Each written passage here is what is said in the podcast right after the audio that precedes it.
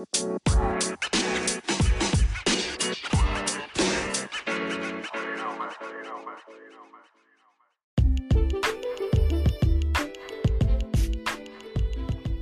Assalamualaikum. Hello, hello. Assalamualaikum kepada semua pendengar kita di podcast. Baik, hari ini kita bersiaran langsung di udara. Kita terbang ke udara dan selamat datang kepada semua pendengar yang setia bersama dengan kami di podcast Pemetak. Baik, saya Arif Aizin bin Cik Noh akan menemani anda daripada awal sehingga akhir program kita pada hari ini. Ah, hari ini kita nak cakap pasal apa?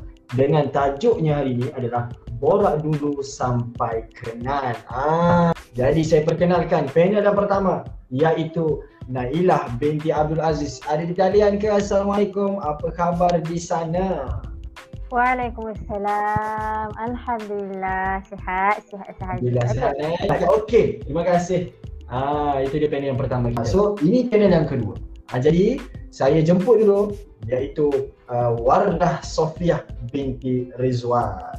Assalamualaikum, apa khabar di sana? Waalaikumsalam. Hello, hello. Uh, khabar baik, sihat alhamdulillah. Alhamdulillah. Baik, terima, terima kasih saya ucapkan kepada Wardah Sofia. Uh, alright. So, dengan tajuknya adalah borak dulu sampai kenal.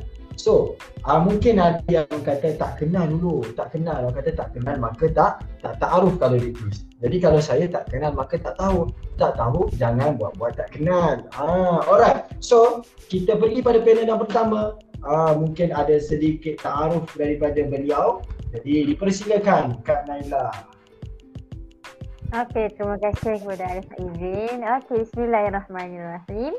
Nama diberi uh, Nailah binti Abdul Aziz. Uh, Alhamdulillah sekarang uh, memegang jawatan dalam pemetak sebagai timbalan bendahari. Wallahualam.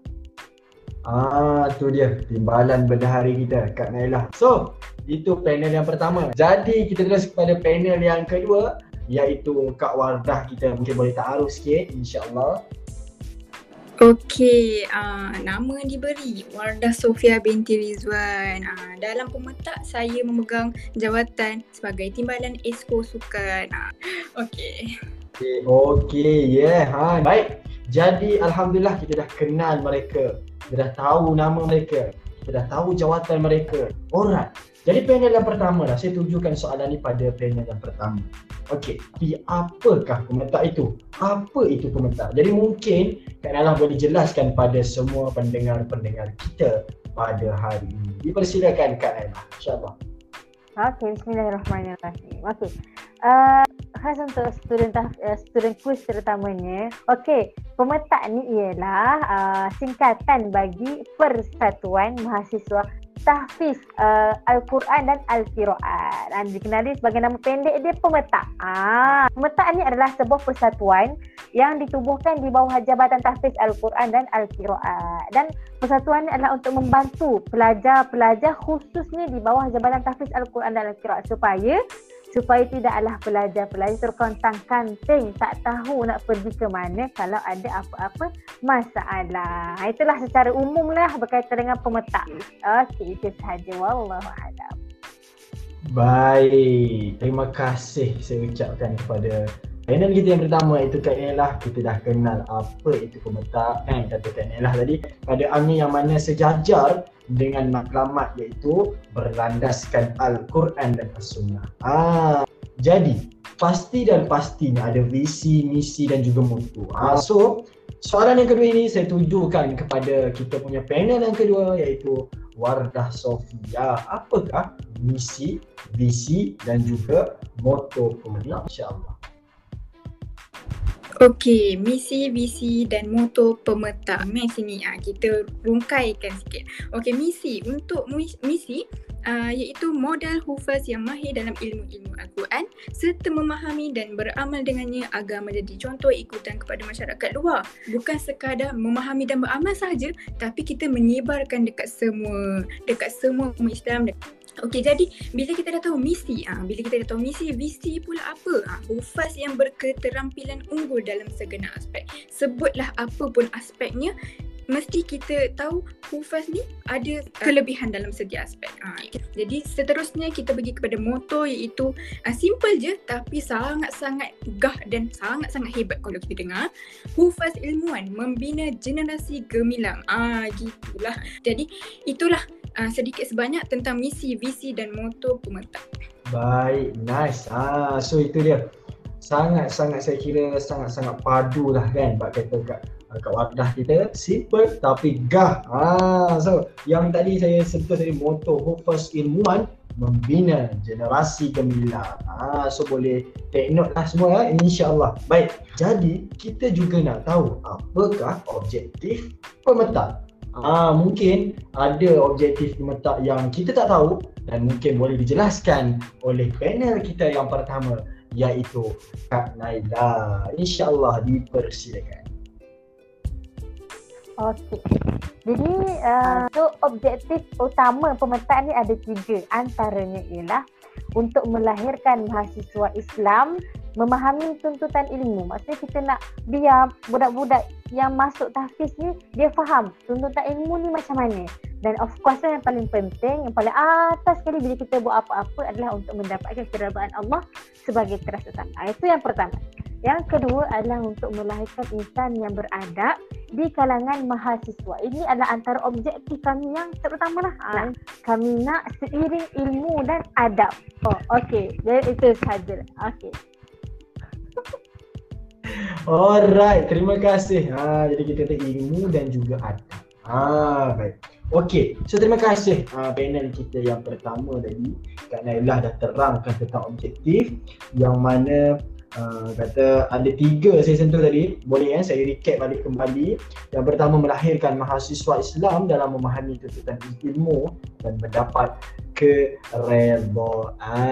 Okey, jadi kemudian yang kedua melahirkan insan yang beradab di kalangan mahasiswa dan yang ketiga adalah berpegang kepada ajaran Al-Quran dan As-Sunnah dalam kehidupan. Baik, jadi Alhamdulillah kita terus pergi, pergi kepada soalan yang keempat. Ha, dalam pemetak, kita dah tahu pemetaknya.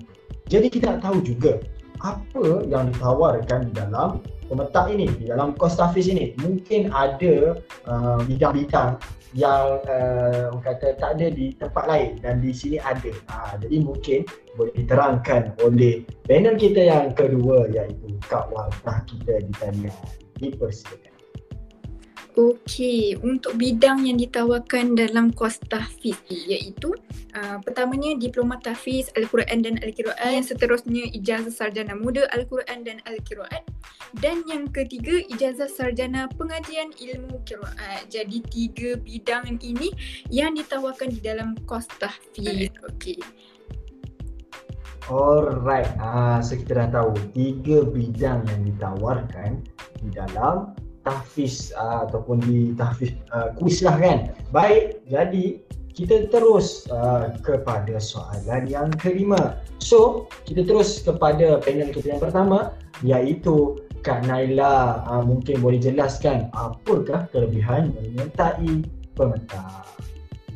Okey, ha, jadi antara kelebihan menyertai pemetaan ini ialah ha, uh, kita dapat uh, membina pengalaman baru uh, dalam menguruskan program. Jadi uh, dalam uh, pemetaan ni uh, terutamanya kami nak supaya uh, mahasiswa-mahasiswi yang berada di bawah uh, naungan pemetak ini bukanlah hanya sebagai seorang mahasiswa yang hanya berada dengan uh, orang kata uh, belajar je semata-mata. Tapi dalam masa yang sama kami nak supaya kita ni reti bersosial, reti bermasyarakat, reti berprogram.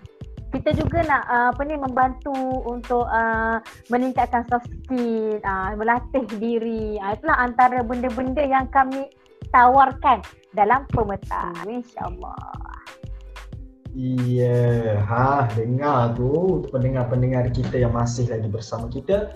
Ah, panel kita yang pertama Kak Nia dah, dah kata nak tahu kena masuk Fish Quiz. Ah, alright. Jadi, kita nak tahu juga apa program-program yang telah dijalankan oleh pemerintah ni kan?